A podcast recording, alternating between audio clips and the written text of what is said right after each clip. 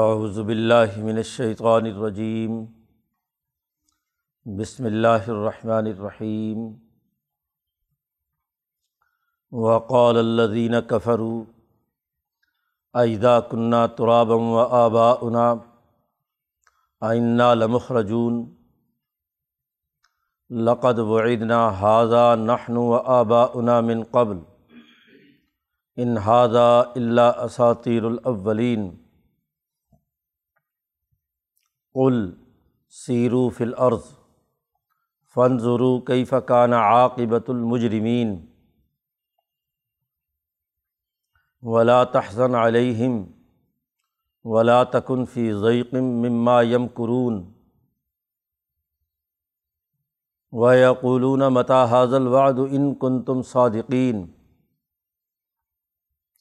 قل ان یکون ردیف لکم بعض الذی تستعجلون و ان ربک لذو فضل علی الناس ولکن اکثرهم لا یشکرون و ان ربک لیعلم ما تکن صدورهم وما یعلنون وما من غائبۃ فی السماء والارض الا فی کتاب مبین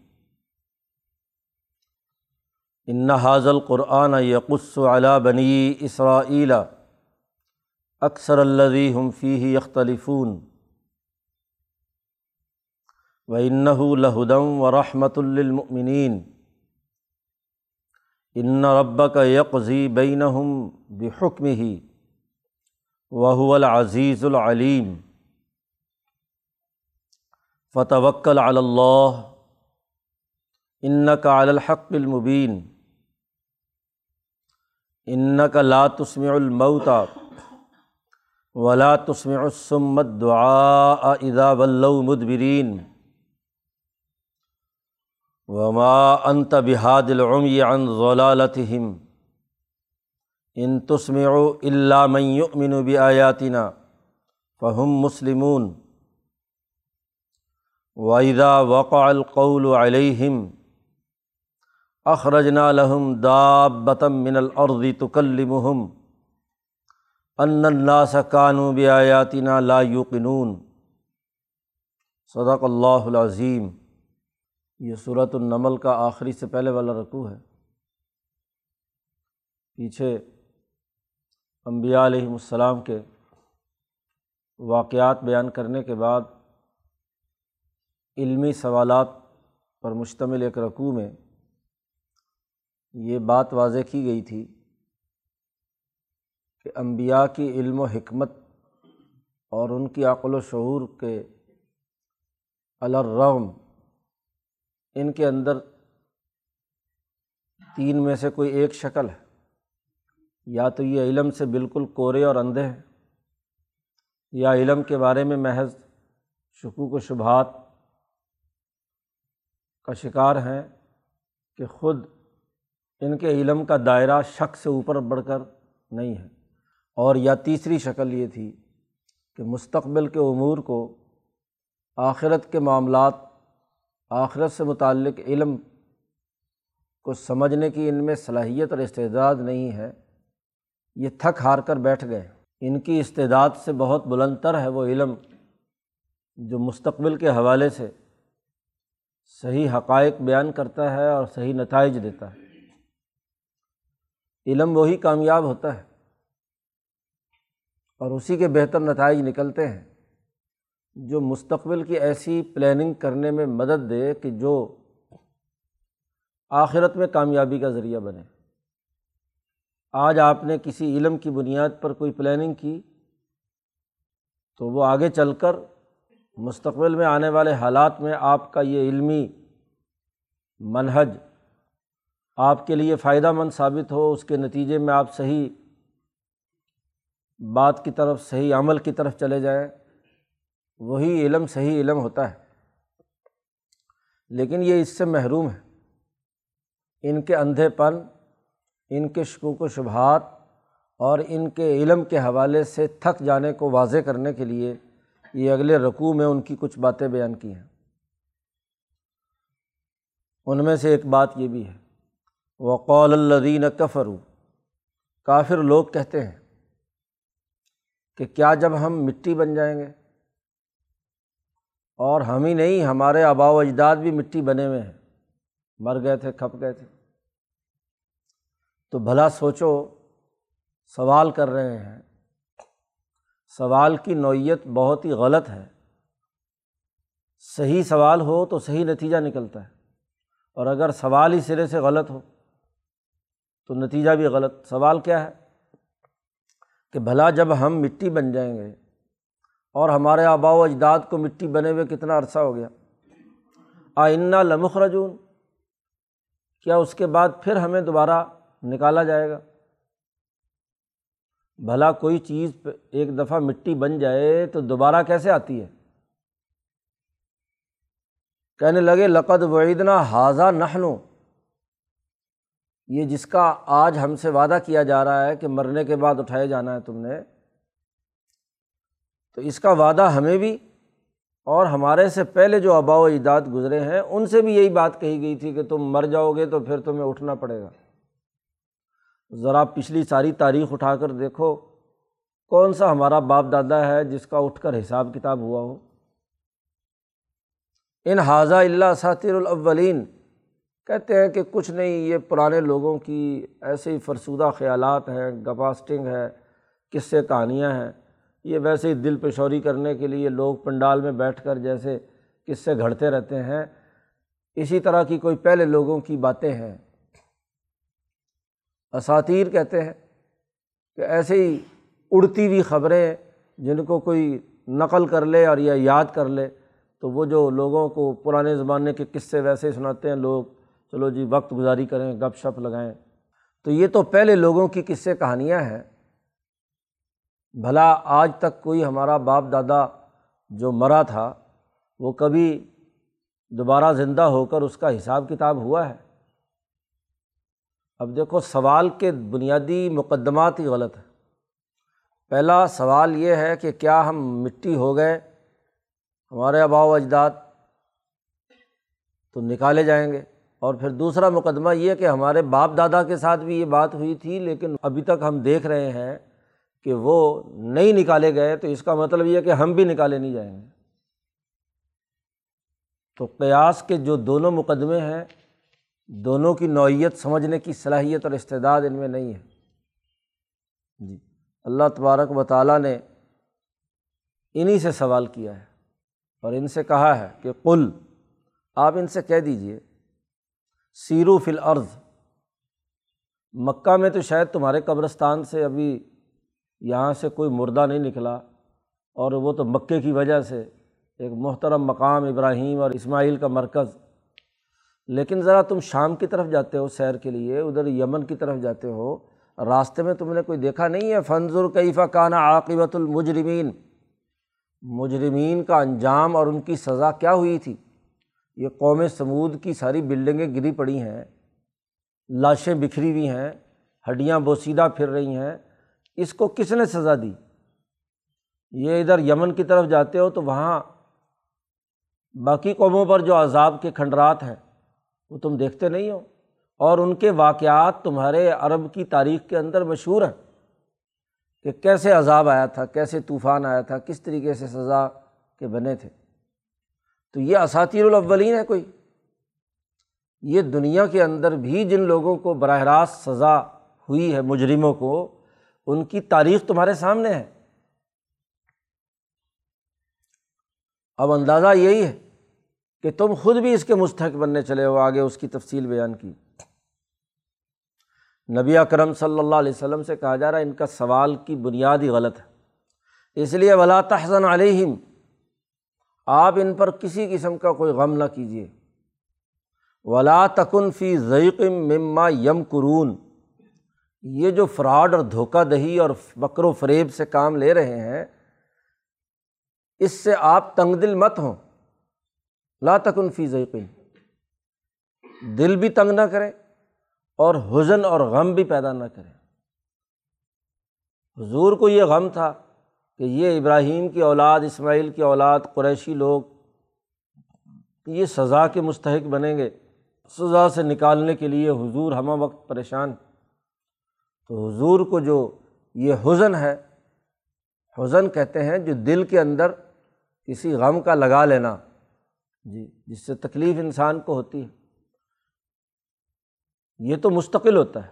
اور ایک وقتی طور پر تنگی، جب یہ لوگ نہیں مانتے، تو حضور کے دلوں کو تنگی بھی ہوتی ہے خاص طور پر جب بھی کوئی ایک نیا فراڈ کرتے ہیں، نیا دھوکہ دیتے ہیں۔ حضور کے خلاف کوئی تدبیر کرتے ہیں۔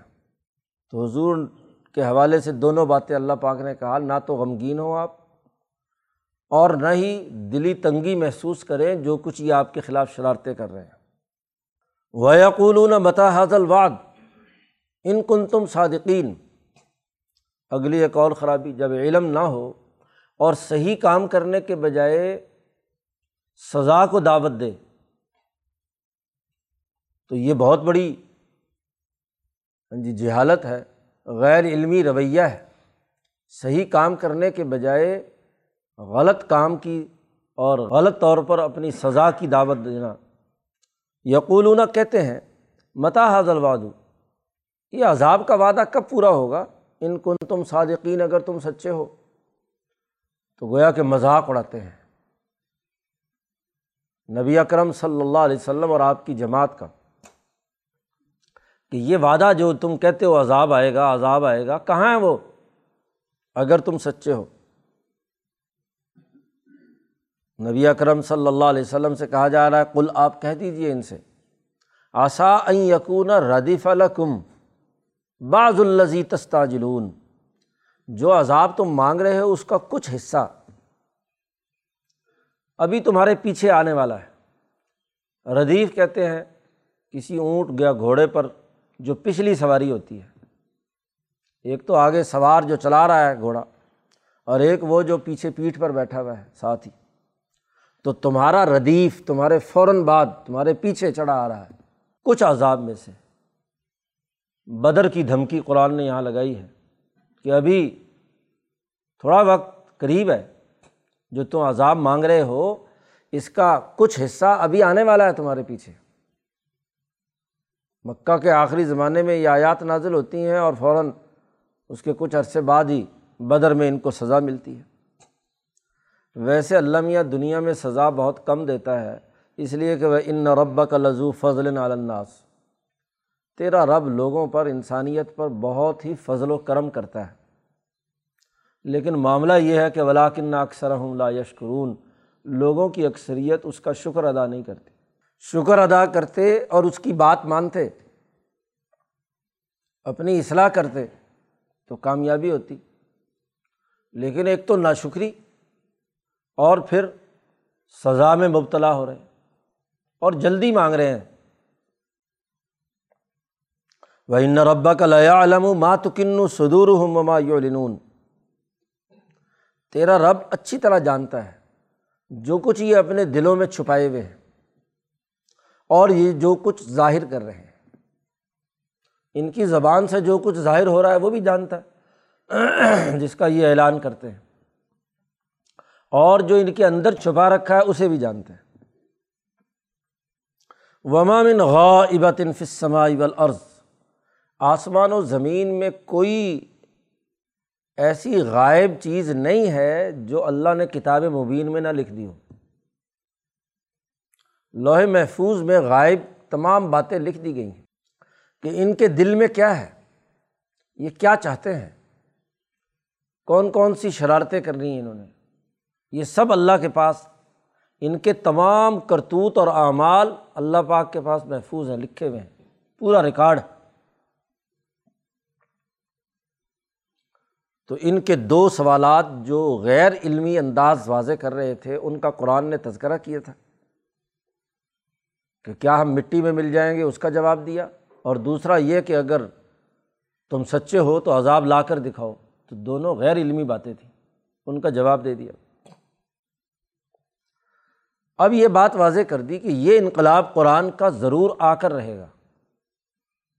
شروع صورت بھی اسی سے آغاز ہوا تھا کہ آیات ان کا لطلق القرآن ملت الحکیم علیم۔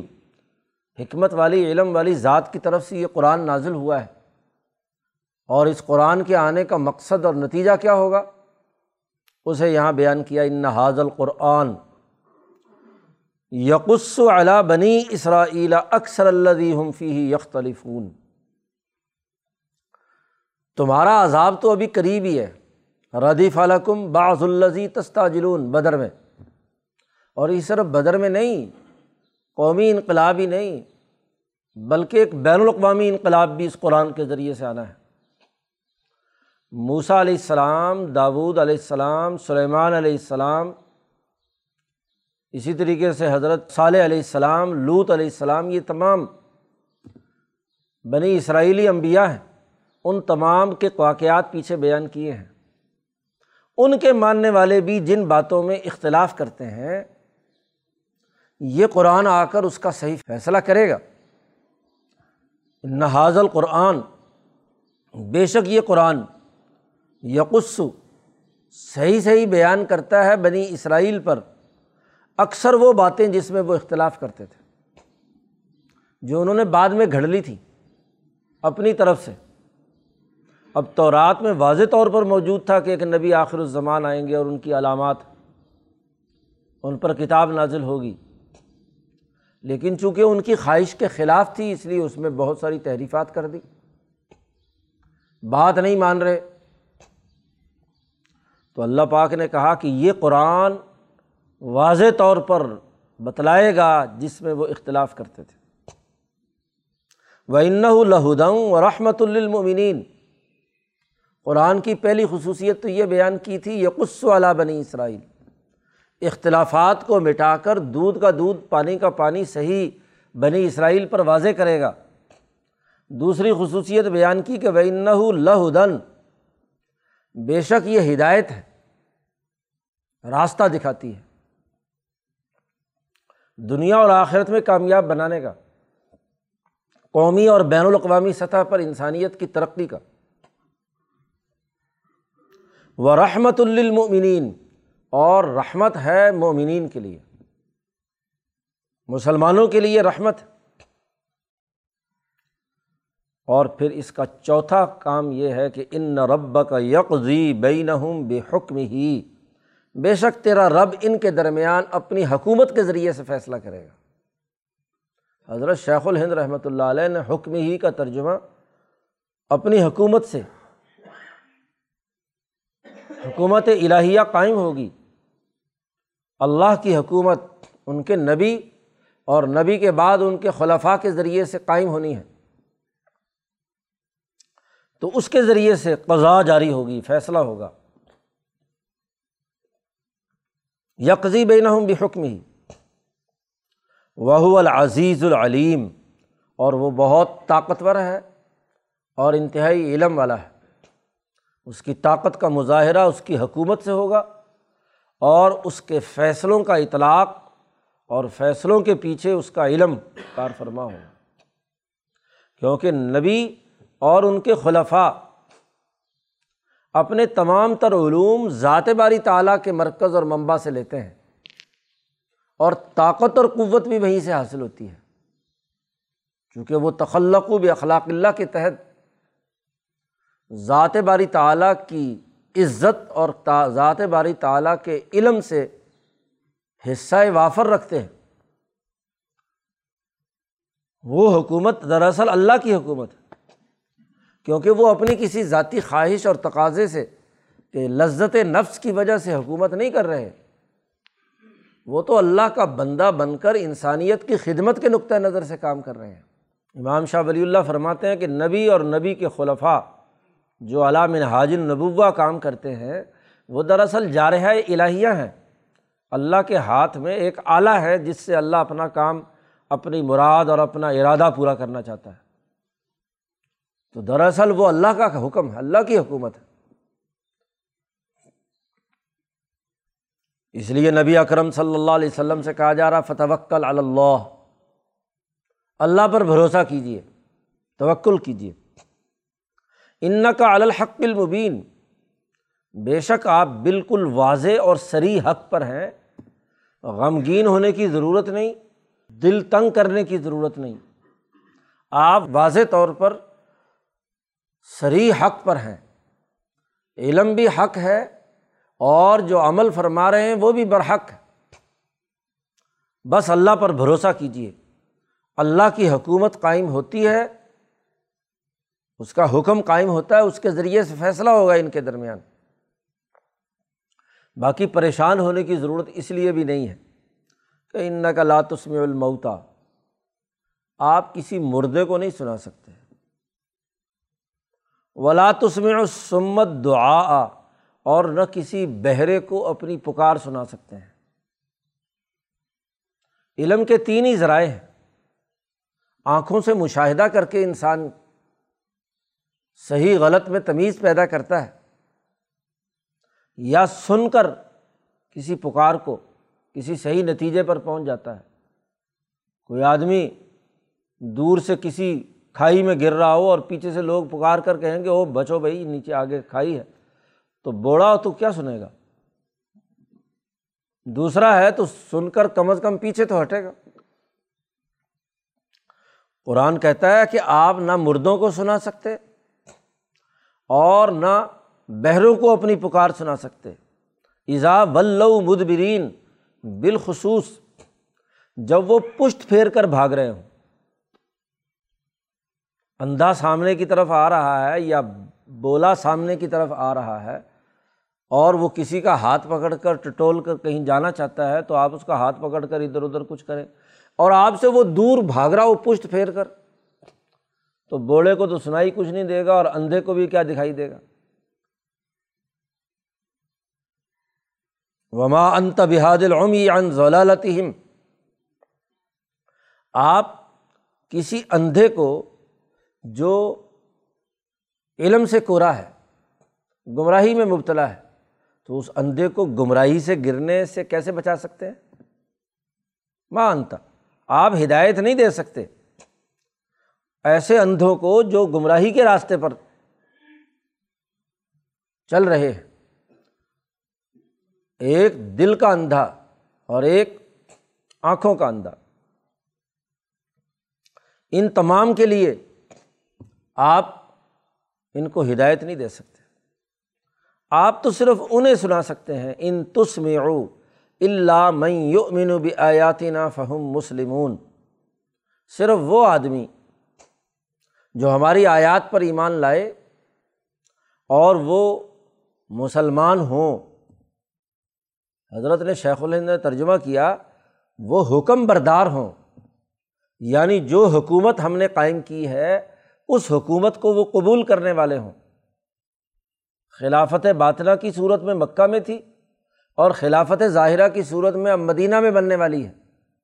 تو جو اللہ کی اس حکومت کے فرما بردار ہو کر اس کے حکم بردار ہوں گے، ان کو آپ سنا سکتے ہیں۔ کسی مجلس میں بیٹھی ہوئی کلاس کو تبھی سنایا جا سکتا ہے جب وہ متوجہ ہو اور اگر پشت پھیر کر بھاگ رہی ہو۔ بات توجہ سے نہ سنے تو ان کو آپ کیسے سنا سکتے ہیں؟ مجلس میں بیٹھا ہوا اندھا، مردہ، بوڑھا، اس کو آپ کیا سکھائیں گے؟ آپ صرف انہیں سکھائیں گے جو توجہ سے سننے کی چاہتا ہے، سننے کے لیے آتا ہے، سمجھنا چاہتا ہے اور اس پر عمل کرنا چاہتا ہے، اس کو سنا سکتے ہیں اس لیے غمگین نہ ہو۔ یہ قرآن آ کر ان بنی اسرائیل کے بھی جو اکثر غلط فیصلے ہیں، جس میں یہ اختلاف کرتے ہیں، اس میں فیصلہ کن کردار ادا کریں۔ اب یہ پچھلے پورا تسلسل سامنے رکھیے اور اگلی آیت کا مطلب سمجھیے۔ اگلی آیت وہ ہے جس پر مفسرین نے زمین آسمان کے بڑے کلابے ملائے ہیں۔ ایسے لایانی قسم کی تشریحات اور پتہ نہیں کیا کیا۔ مولانا سندھی رحمۃ اللہ علیہ نے بڑے غور و فکر کے بعد اس آیت کا صحیح مطلب جو سیاق و سباق سے تعلق رکھتا ہے وہ متعین کیا۔ پہلے ترجمہ سن لیجیے وائزا باقال قول علیہم جب ان کے خلاف فیصلہ ہوگا، اللہ کی جو کہی ہوئی بات ان پر واقع ہوگی عذاب کی صورت میں تو اخرجنا لہم دابتم من العرض تکلمہم۔ تو ہم ان کے لیے زمین میں ایک سواری اور جانور نکالیں گے جو ان سے گفتگو کرے گا۔ کیا گفتگو یہ کرے گا کہ ان سا قانو آیات نہ لا یقینون کہ بے شک لوگ ہماری آیات پر یقین نہیں رکھتے تھے، اب آ گیا یقین۔ اب یہاں دعبت من الارض جو ہے، یہ آیت اس کی پتہ نہیں کیا کیا تشریحات کی گئی ہیں۔ کوئی پتہ نہیں اونٹنی نکلے گی، وہ یوں کھا جائے گی اور وہ ہوگا۔ کوئی کہتا جی صفا پہاڑ سے نکلے گی اور وہ پوری دنیا میں پھیلے گی، لوگوں سے وہ باتیں کرے گی، پھر لوگوں کو گھیر گھار کر ہاں جی حشر کے میدان میں لائے گی اور پھر قیامت کی نشانیوں میں سے ہوگی اور یوں ہوگا اور وہ ہوگا۔ مولانا سندھی نے کہا کہ بھائی بات یہ ہے کہ پیچھے عبارت کیا چل رہی ہے؟ اس آیت سے ربط تو جوڑو، پیچھے قرآن کہتا ہے، ان حاضل قرآن یقسو اعلیٰ بنی اسرائیلا بنی اسرائیل پر یہ قرآن بیان کرے گا۔ اکثر وہ چیزیں جس میں یہ اختلاف کرتے تھے۔ اور پھر آگے ساری باتیں نبی اکرم صلی اللہ علیہ وسلم کے حوالے سے کہی ہیں کہ آپ ان کو نہیں سنا سکتے، اس کو سنائیں گے، توکل کیجیے یہ وہ۔ اب علیہم کی ہی ہم ضمیر کا مرجے پیچھے بنی اسرائیل ہے۔ ان بنی اسرائیل پر جب یہ واقعہ وقوع پذیر ہوگا قرآن کے غلبے کا، چونکہ پیچھے حکومت کا بھی ذکر آ گیا، ان ربا کا یکزی بین ہوں بے حکم ہی۔ تو یہ اللہ نے اپنی حکومت کے ذریعے سے فیصلہ کر کے بتلائے گا کہ کن کن چیزوں میں تمہیں اختلاف تھا، تمہارا حل ہوا کہ نہیں۔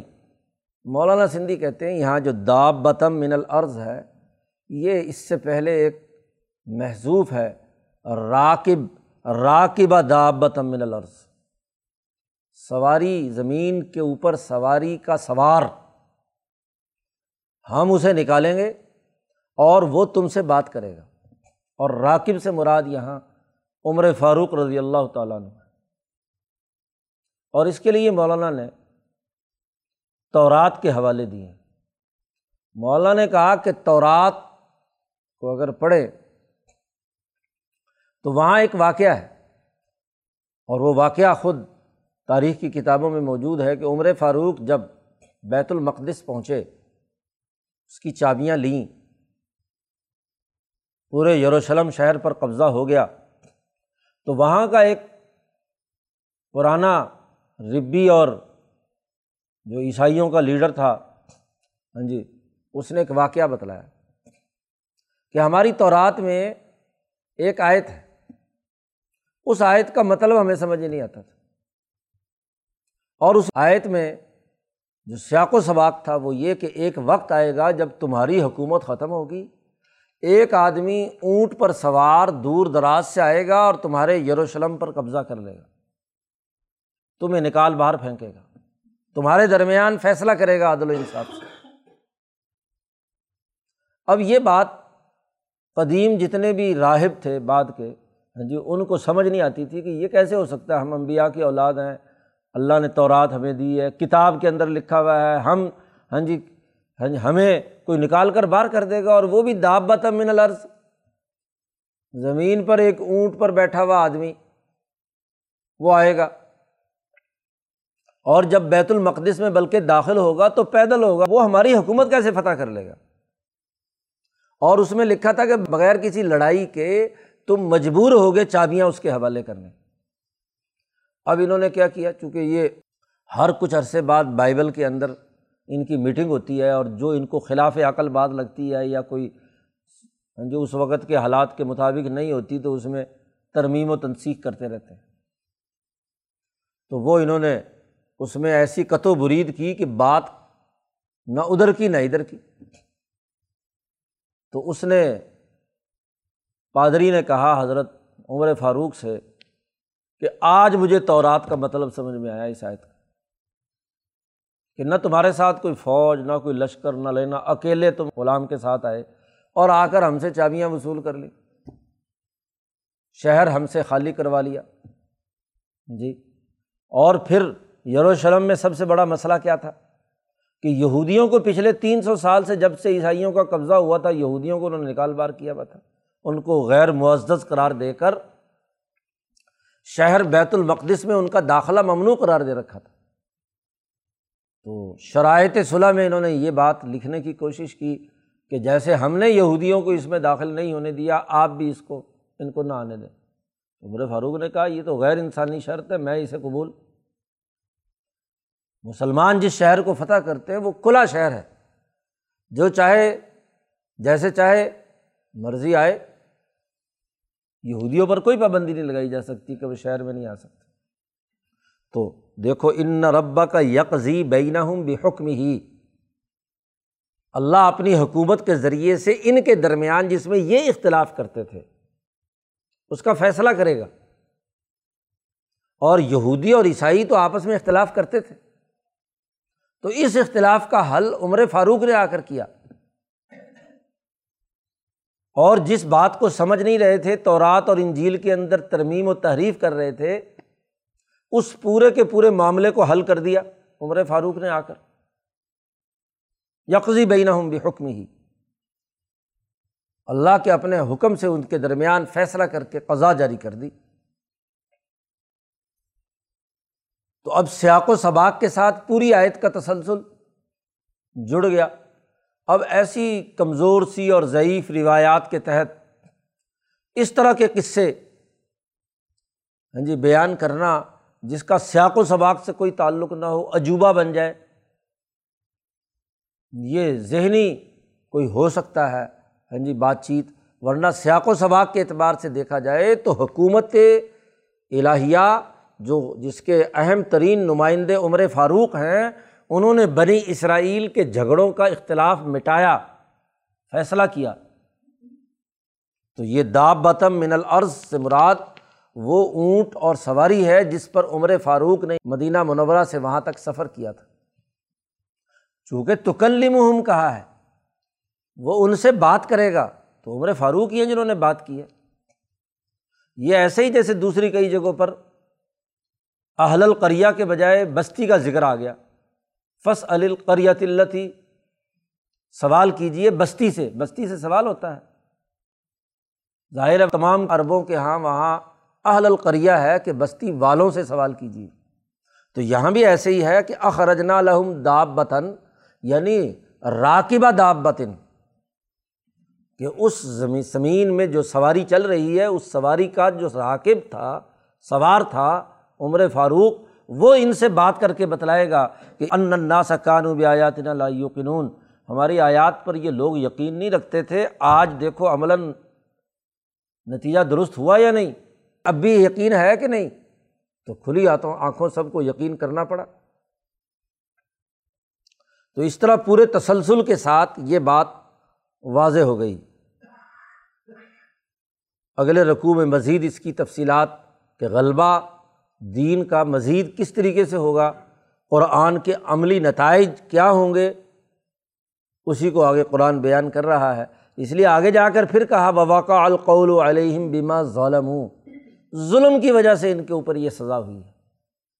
اللہ تعالیٰ قرآن حکیم کو سمجھنے اور اس پر عمل کرنے کی توفیق عطا فرمائے۔ اللہ